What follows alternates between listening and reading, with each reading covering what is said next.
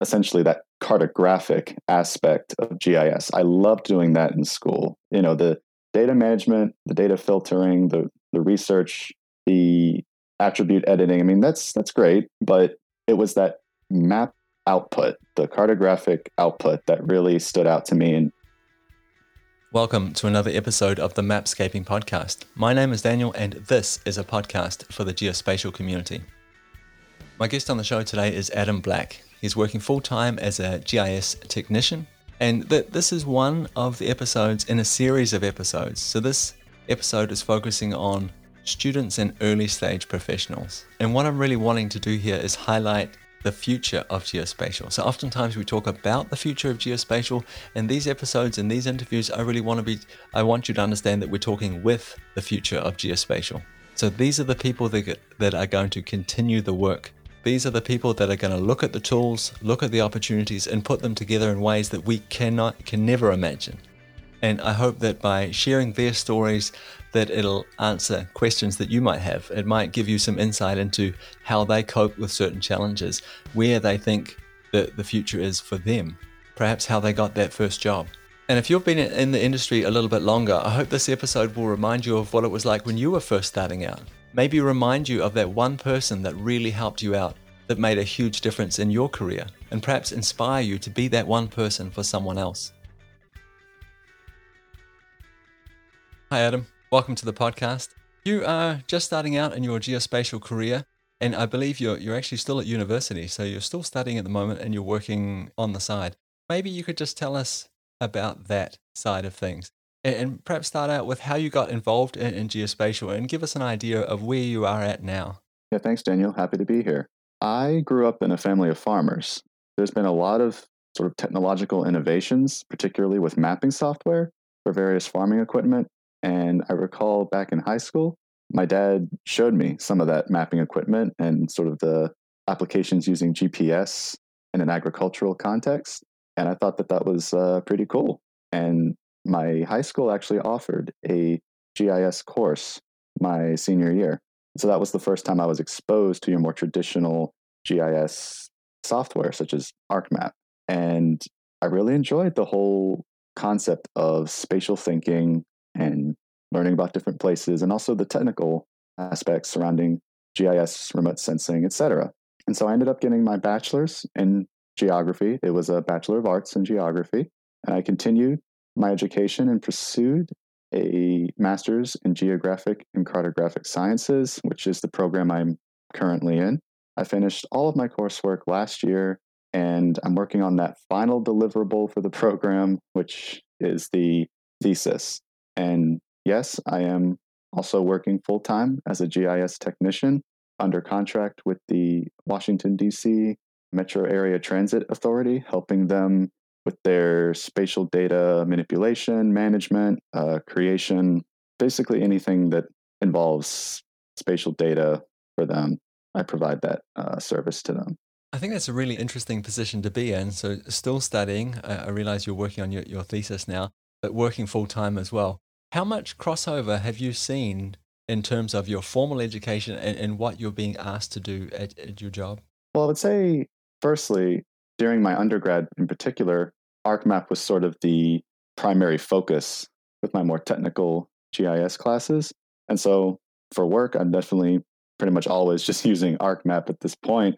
I will say there are some aspects that are, I guess, missing from my education.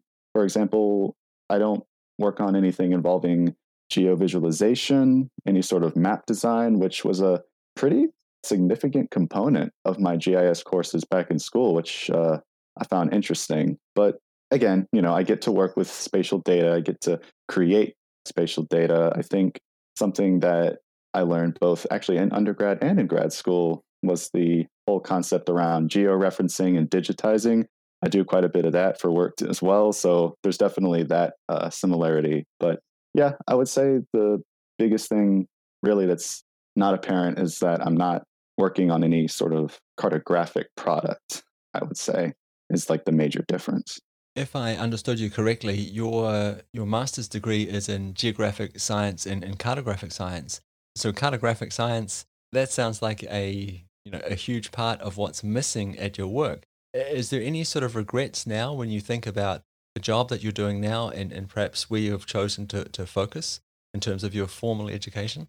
I wouldn't say there are any regrets. No, it's um this current role of mine is my first full-time GIS based job in the field and I'm very grateful for that. I was in the job hunt last year during a rather hectic time as everyone might mm-hmm. know. So I'm very grateful for the position I have. And I know that it's just, you know, it's it's it's a start. I mean, just how I started learning GIS back in high school, but it was very, you know, basic concepts and solely focused on ArcMap. And then in undergrad, you know, I continued to explore more of the functions of what ArcMap could uh, could bring to the table. But it, it was a geography degree, so there were other aspects to it. I hadn't quite sort of developed myself as a spatial thinker, as someone who's cognizant of world affairs of various regions. And obviously, as I continued into grad school, I started to expose myself to other GIS software such as ArcGIS Pro, QGIS. And so I guess what I'm trying to say is the way I look at it with my professional career, it's going to keep developing and I'm going to keep learning. I think I picked a great field for just the process of just always learning. And so I am quite satisfied where I'm at at this at this stage, obviously. And, and honestly, that this makes so much sense, right? That alone, that recognition that it's a start and that you're grateful to have the start, the opportunity to learn. It gives you a massive amount of insight into what's actually happening, what, what the expectations are that when you come out into the workforce. And, and that has a huge amount of value in itself. Where do you think you could see your career going then? So you've got this start, you're doing a lot of, it sounds like, data manipulation, data management kind of tasks, but you also sound like a person who's, who's got a greater vision or a goal. Yeah, for sure. I would say my goal is to sort of head towards a role that does involve that geo visualization, that essentially that cartographic aspect of GIS. I loved doing that in school. You know, the data management, the data filtering, the the research, the attribute editing. I mean, that's that's great, but it was that map output, the cartographic output that really stood out to me and just being able to either on my own create the symbology, the layout, the color scheme, etc. for it, or working in a group even throwing around ideas as to you know what what's the best way to convey this message given this set of criteria or given this audience? And as for where my career is heading i would certainly like to be in a position where there is that collaboration but again there's that cartographic aspect to it. I would you know i mean I, i'm aware that typically GIS analysts might be in the in the habit of producing maps, but um, I also occasionally will see uh, cartographer positions. They're not as common as your typical tech or analyst or specialist position, but they're certainly out there. And I think that is definitely an area I would like to explore in the years to come.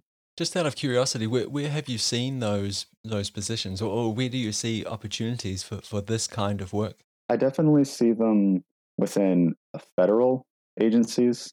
I know for a fact that over here in the States, we have the National Oceanic and Atmospheric Administration. They typically look for sort of that cartographer position. I believe certain groups within the Department of the Interior also look for cartographers. They also look for geographers, which is a pretty cool position title, if you ask me. But I do know that even in the private sector, companies such as Leidos will also look for a cartographer role. But like I said, I mean, it's also in the description. Sometimes GIS analysts will also focus on that sort of cartographic aspect. It's not so much data creation, but taking data that's already been created and then trying to convey that via some form of uh, geo visualization. Obviously, there's no universal definition to what position like a GIS analyst does, but I have noticed that in the descriptions and within private sector and in public, there's definitely that aspect is certainly there for even positions that aren't strictly cartography. Yeah, that, that, that makes perfect sense. Do you also notice in those descriptions that people are looking for specific tools? Like I think you named ArcGIS before, uh, QGIS. I know from um, the voicemail that you sent me that this is something that you also have some experience with. Or are they looking for completely different tools, perhaps something in the Adobe suite when we talk about cartography, data visualization? Well, I'm actually seeing quite a bit of that. Yeah. I would say the most common GIS software is still within that ArcGIS environment. So typically I'm I'm see, I'm still seeing a lot of ArcMap, but just how my own uh, university, George Mason University, was moving towards sort of implementing ArcGIS Pro into its curriculum, I am starting to see more and more companies sort of migrate towards that. But you mentioned Adobe Suite. Yes, I also do see people looking for okay, so you can put data on a map, but you know, how can you edit the symbology and the color scheme and the layout in the best way possible? Well, one of the one of the helpful software for that is software like Adobe Illustrator, which yes, I do have experience with that as well. I don't see that sort of coupling of GIS software and sort of more graphic design software often. But yes, I certainly do see that occasionally. And mm-hmm. really, it's just, you know, software like Adobe is just meant to sort of enhance the, the overall representation of the data you're presenting. And I know that certain companies and roles would definitely want to focus on that for sure. I'd really like to talk a little bit about how you got the, this job because you got a job in a time where it was really difficult to get a job. At least I, I would imagine it was incredibly hard to find a new job during the, the last year. What is it do you think that, that helped you out? Was it did you was your CV just amazing? Did you have a portfolio? Did you have a personal connection to this the, company or the people that were hiring? Was there any one thing that you can point at and say it, it was that thing that, that gave me the edge? So it was a personal connection to the company. I was actually an intern with them the year before. I was a GIS intern helping them out with a project for uh, the Federal Railroad Administration. And I did have to leave the internship because I needed to focus on my schoolwork and potentially trying to get my thesis topic going. And so I did have to leave for a little while. But um, I told my manager, you know, if y'all are hiring or open to um, having someone come work full time with you, I'm definitely open to that. And several months later, this was towards the end of 2020, my then former manager did reach out to me and said, Hey, we have this uh, position opening. What do you think? Pretty much. And I, I, still had to submit my resume, obviously, but um, it was a pretty straightforward process. And I think, Daniel, what that sort of showcases is that even when you're still in school as an undergrad, or you, you don't have a relevant degree in geography, sort of trying to go for those internship positions, I think is a really good way of establishing that personal connection with different companies. Absolutely. Because you build that relationship with the manager, with the other folks on the team. And it's also a great way to sort of get it, get, just sort of just get a taste of a working environment in general. Now, granted, it was a very different working environment back then because I was in that sort of typical office environment. Well, when I started working as a GIS tech with them, well, that you know that was very different. Everything was remote, but you know it still offered that insight nonetheless. And so it just goes to show that even if you don't have your degree yet or you've just received your degree, perhaps nailing an internship will definitely put you in an even better place somewhere down the line. What would you say to people that couldn't get an internship? So, uh, is there anything else that we could do that would help sort of build that personal connection, but without doing some sort of official internship? My understanding is that internships are really difficult to, to get, especially if you're living in, in the US. It might be different in other countries. But yeah, I'm wondering if you have any advice for people that are in that position where they would really like to put some of their skills they have in practice and have something where they can demonstrate their ability, but are perhaps unable to to secure an, an internship? That's a great question.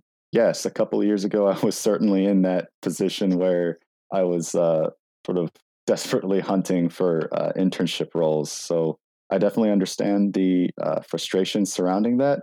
And I don't mean to scare anybody when I talk about the internship. And this goes for the job hunt too, as well. But with the internship hunt, you do have this unique challenge, right? Where you are trying to fill in this lack of experience for yourself in the field. But sometimes internships are, they ask for experience. And so you're kind of trapped in this void of, okay, how do I get experience?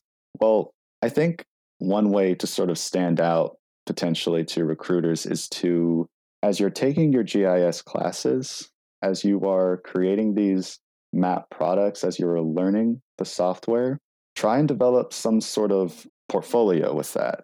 If you know how to collect spatial data from an online data portal, if you know how to filter through it, manage it, and then ultimately create a map out of it, then share that. If you learn some remote sensing software, you want to show some sort of algorithmic process that classifies certain vegetation types, show that and uh, describe it in a portfolio.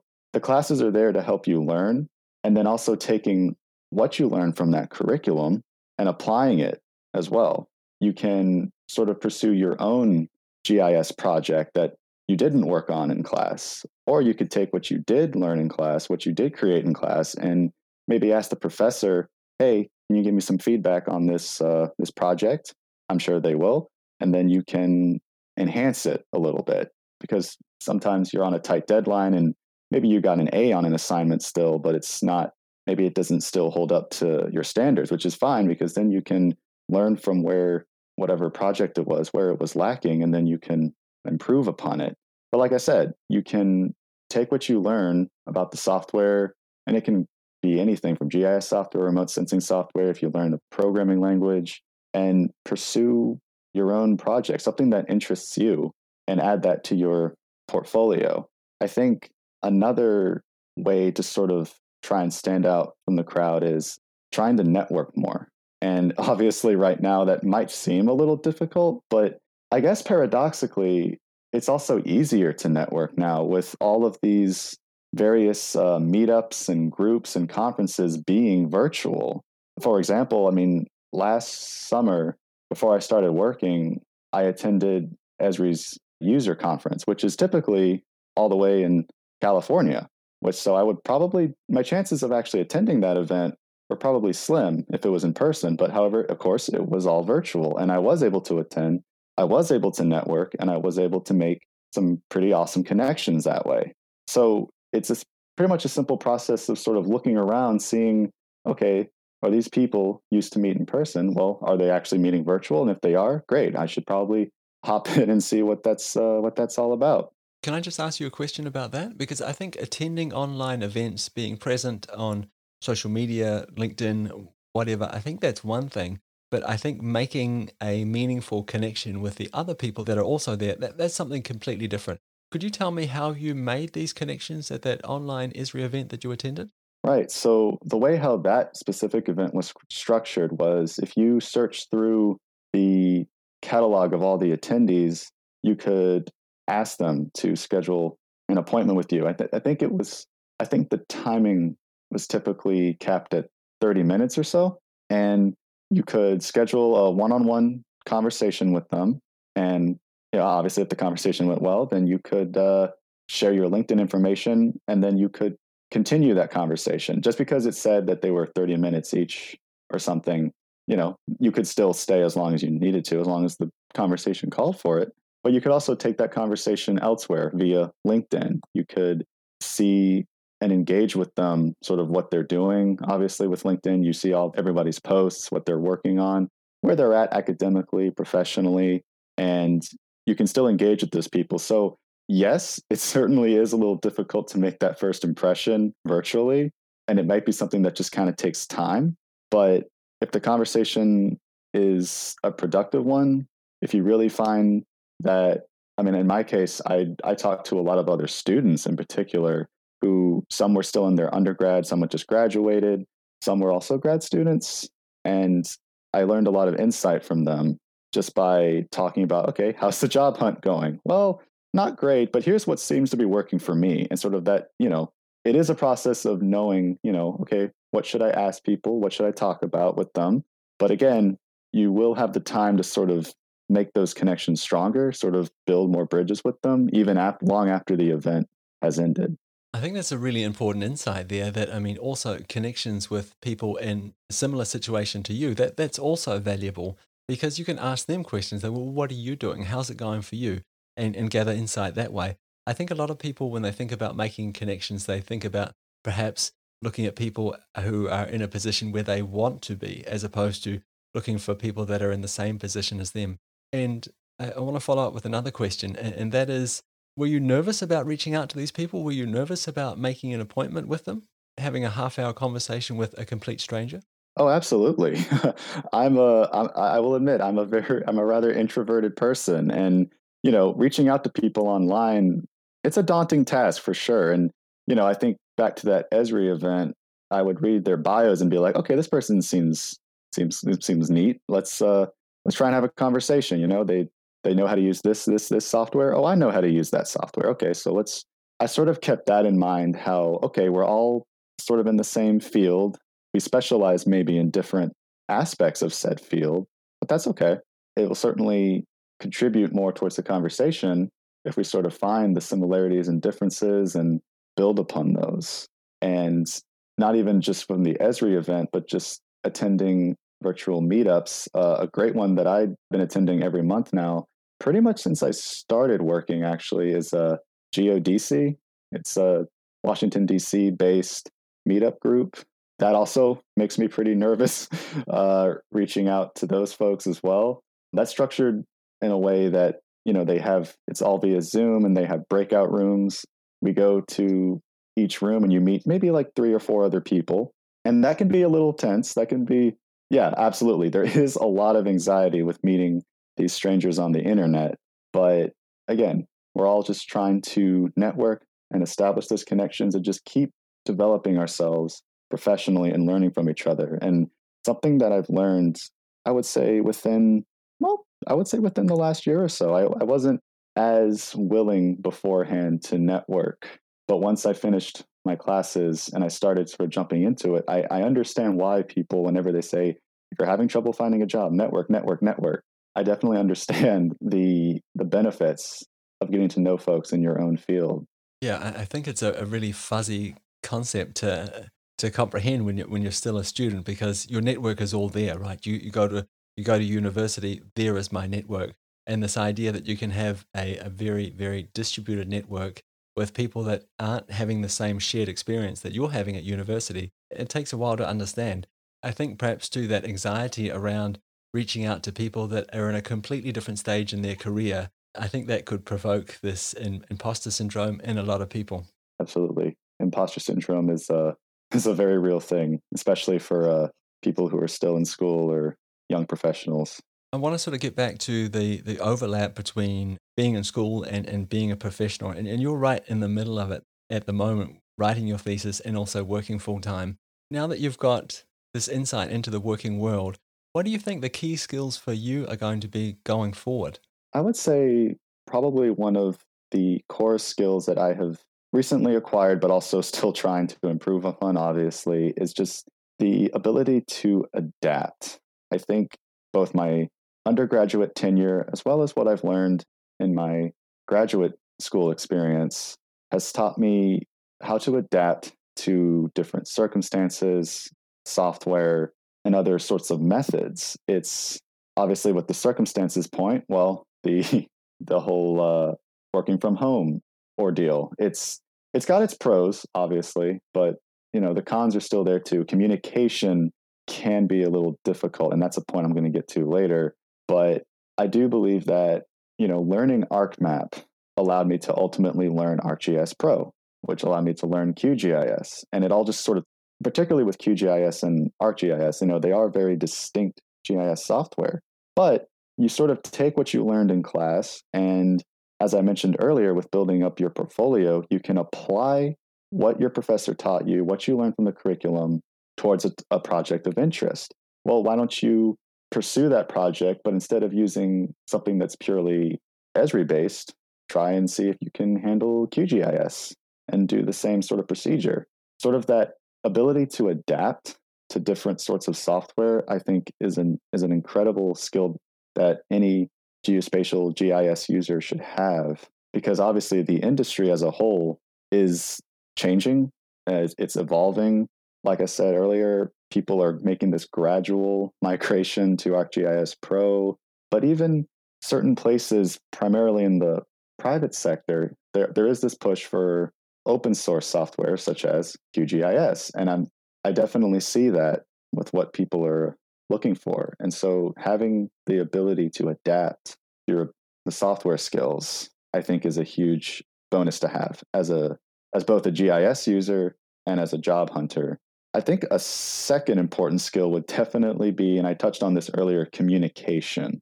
And that's one that one's a little it could be a little more difficult for folks because you know and when you're in school you're learning the technical skills okay you, you can you can apply those technical skills to a project but the communication aspect at least in my experience with my program you know that that's that is something you sort of have to build through again networking establishing those connections even uh, interviewing i think can also contribute towards one's ability to communicate effectively an interviewer will ask you hey, you mentioned on your resume that you have this skill. Can you tell us a time where you used said skill? Oh, well, here you go. I used this GIS software to perform this task because I wanted to know this, and here was the result. That is, I think, also a huge, a huge benefit for being able to communicate one's ideas and their thoughts, which can be very helpful in a team-oriented setting, which I'm sure is why recruiters or, or hiring managers will look for that skill because you, as I have found out these last several months, you, you know, more than likely you're going to be working in a team. You will be collaborating with others, and you're going to need to convey your ideas clearly and effectively. If you have some sort of uh, technical issue or you don't understand something, you're going to need to communicate that with your manager or who, whoever you're trying to assist, as well as perhaps being able to communicate any concerns or shortcomings with a client.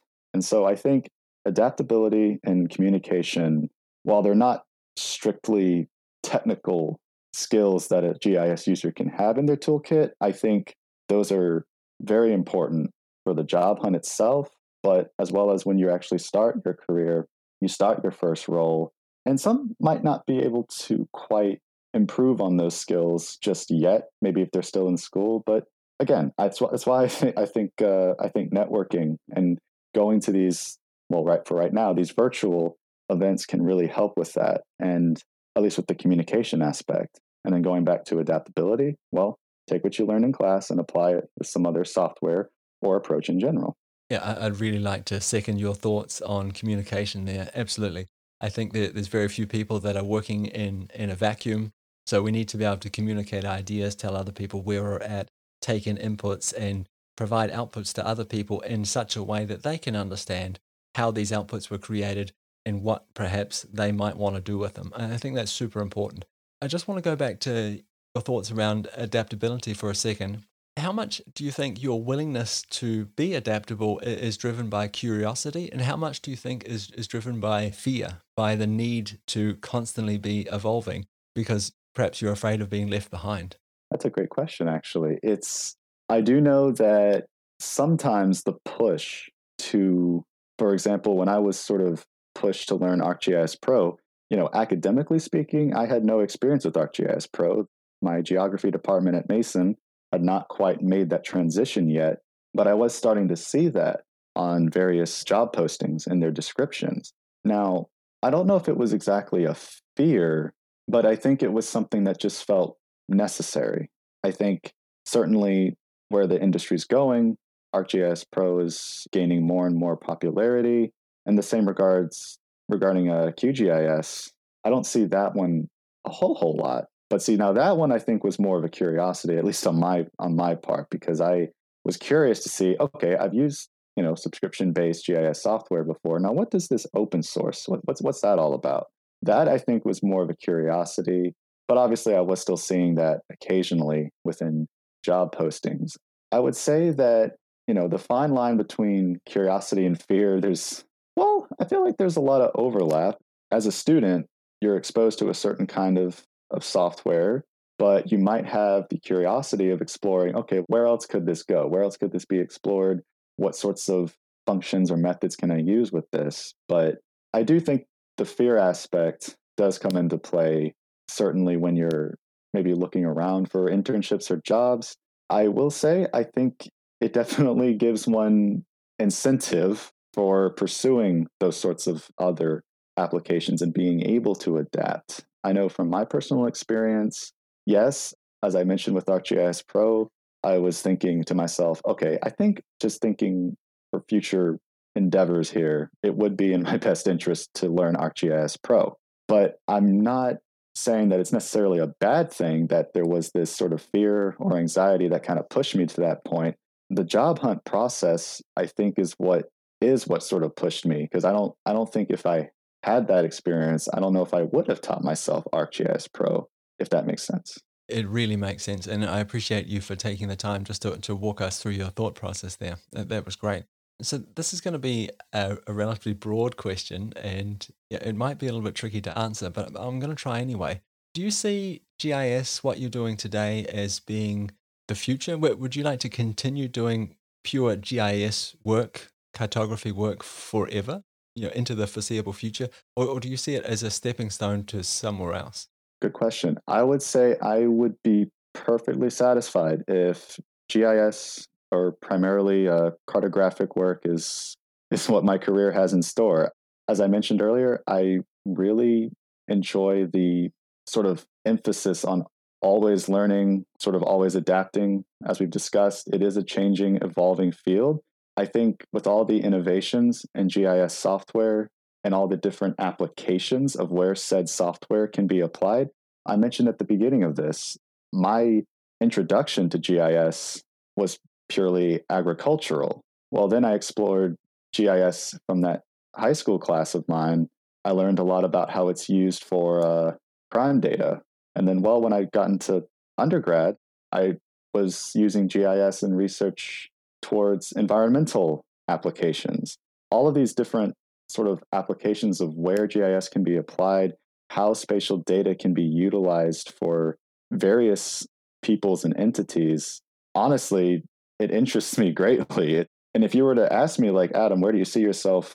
What sort of industry or, or, or service do you see yourself utilizing your GIS toolkit? If you would ask me that a year ago, I would not have guessed that I would be working in public transit but here I am working in public transit. And I think that sort of mystery of where GIS can take me in terms of what industry or what service or just or in general what application I think is is honestly quite exciting and seeing how GIS software in general is going to develop, you know, what it's going to take to get to point A, point B, point C, it really is exciting to me. And the ability to constantly, even long after I finish my uh, my thesis, and I finish school, the fact that I can still keep learning, even as an employee or contractor, or even just in my free time with all the various uh, online courses offered by LinkedIn Learning, Esri, or, or just YouTube videos, it's a very promising future to me.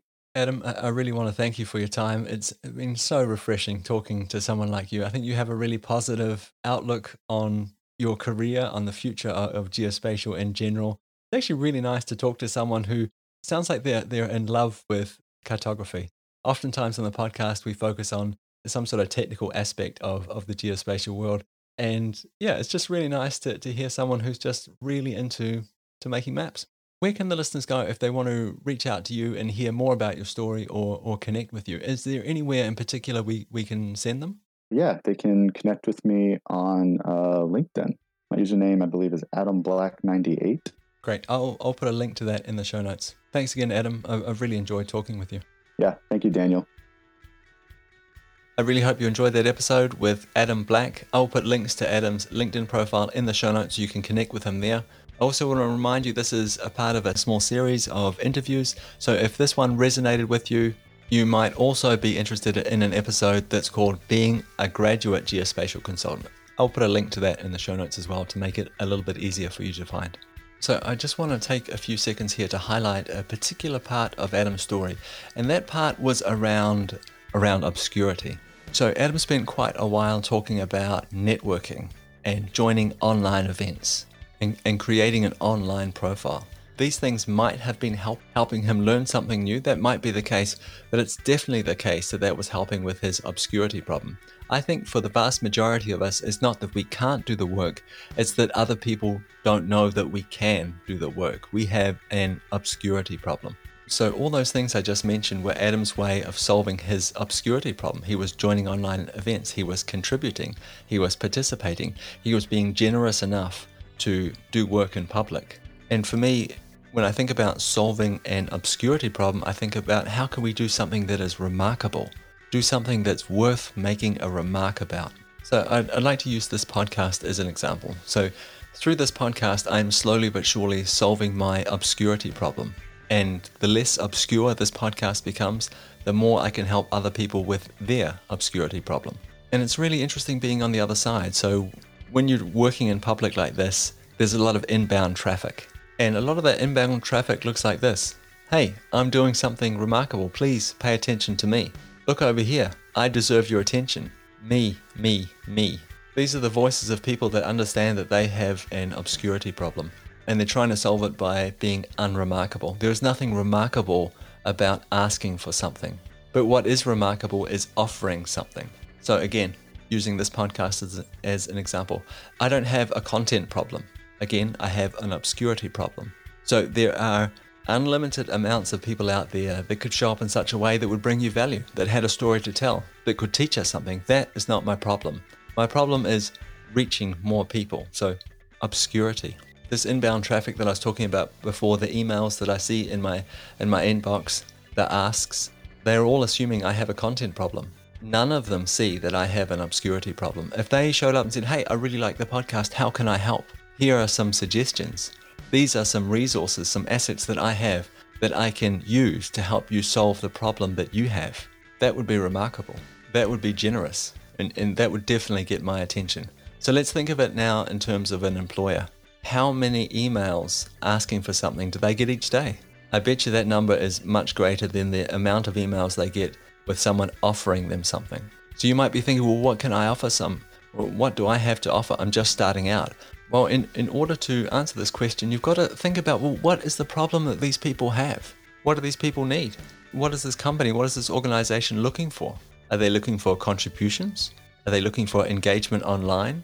Are they looking for people to help amplify their message? Do they need someone to test their software? Or perhaps suggest interesting use cases for it? Maybe they're looking for someone who just shows up, takes their data, and makes beautiful visualizations based on it, helps them tell stories, shows them what's inside their data, other ways of looking at it. I think that the irony here is that all of us expect way more empathy than we are capable of giving. But being able to see people, being empathetic to where they are now and where they're trying to go, that is remarkable. Something worth making a remark about. Something that will get you noticed. Something that might solve your obscurity problem. And that's it for another episode of the Mapscaping Podcast. Thank you so much for tuning in again this week. It's much appreciated. As always, you're more than welcome to reach out to me. You can find me on Twitter and LinkedIn. If email is your thing, send an email to info at mapscaping.com. I would love to hear from you. I hope you're all having an incredible summer if you're in the, in the northern hemisphere. If you're in the southern hemisphere, I hope the winter is being kind. I'll see you again next week. Bye.